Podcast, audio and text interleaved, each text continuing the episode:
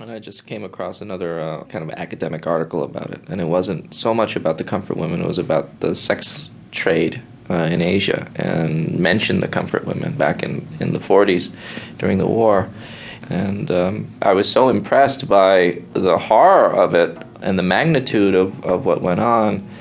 Um, and also uh, just shocked by my own ignorance of this. And I couldn't believe that this had happened and that someone like me, a Korean American, a Korean American writer, had not heard of it. It was sort of like finding out about the Holocaust, you know, for the first time.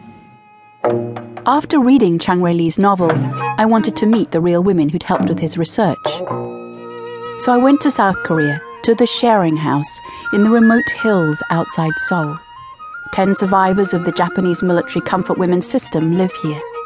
It's a simple modern home with traditional features like sliding doors and underfloor heating.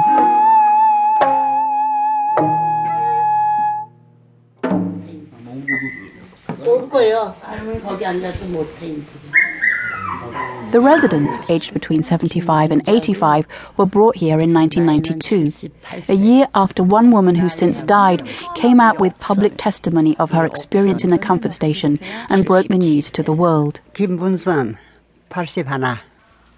The sharing house was then set up by a Buddhist charity to bring women home who'd been stranded since the war, women who'd been too poor to get back from places like China and the Philippines. Lee Yong Soo, tall in a red dress with heavy bags under her eyes, is this group's unofficial spokeswoman.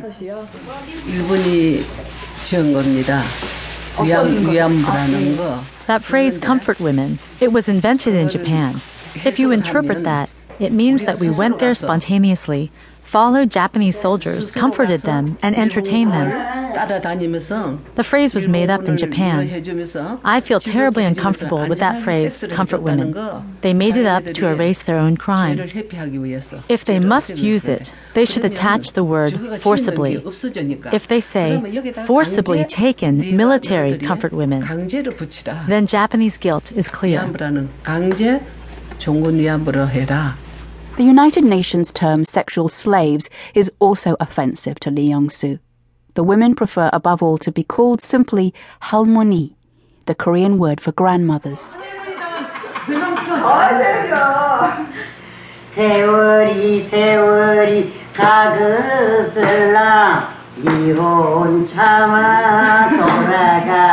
When I visit, the blossom is out, but the ground is still muddy from winter rains. By the front door, there's a modern sculpture, a hunched torso with drooping breasts and a sad, hollow face rising from the earth. The women have their own bedrooms and a garden with benches. In the evening, they gather around the kitchen table with the people who care for them. Though they were each in a different Japanese camp, they got support from the other girls who were with them, just as they support each other now.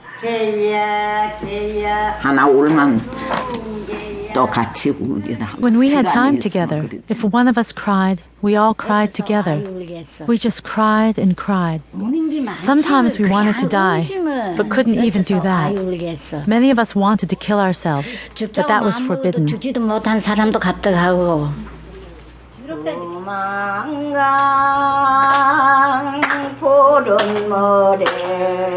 Sharing your sorrows cuts them in half is a Korean proverb.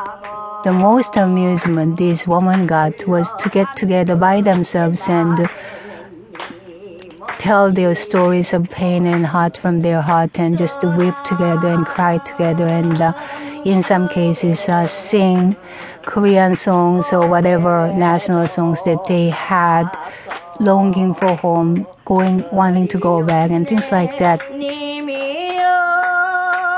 Dai Sil Kim-Gibson, Korean American author and independent filmmaker, made a documentary about the Comfort Women which aired on public television.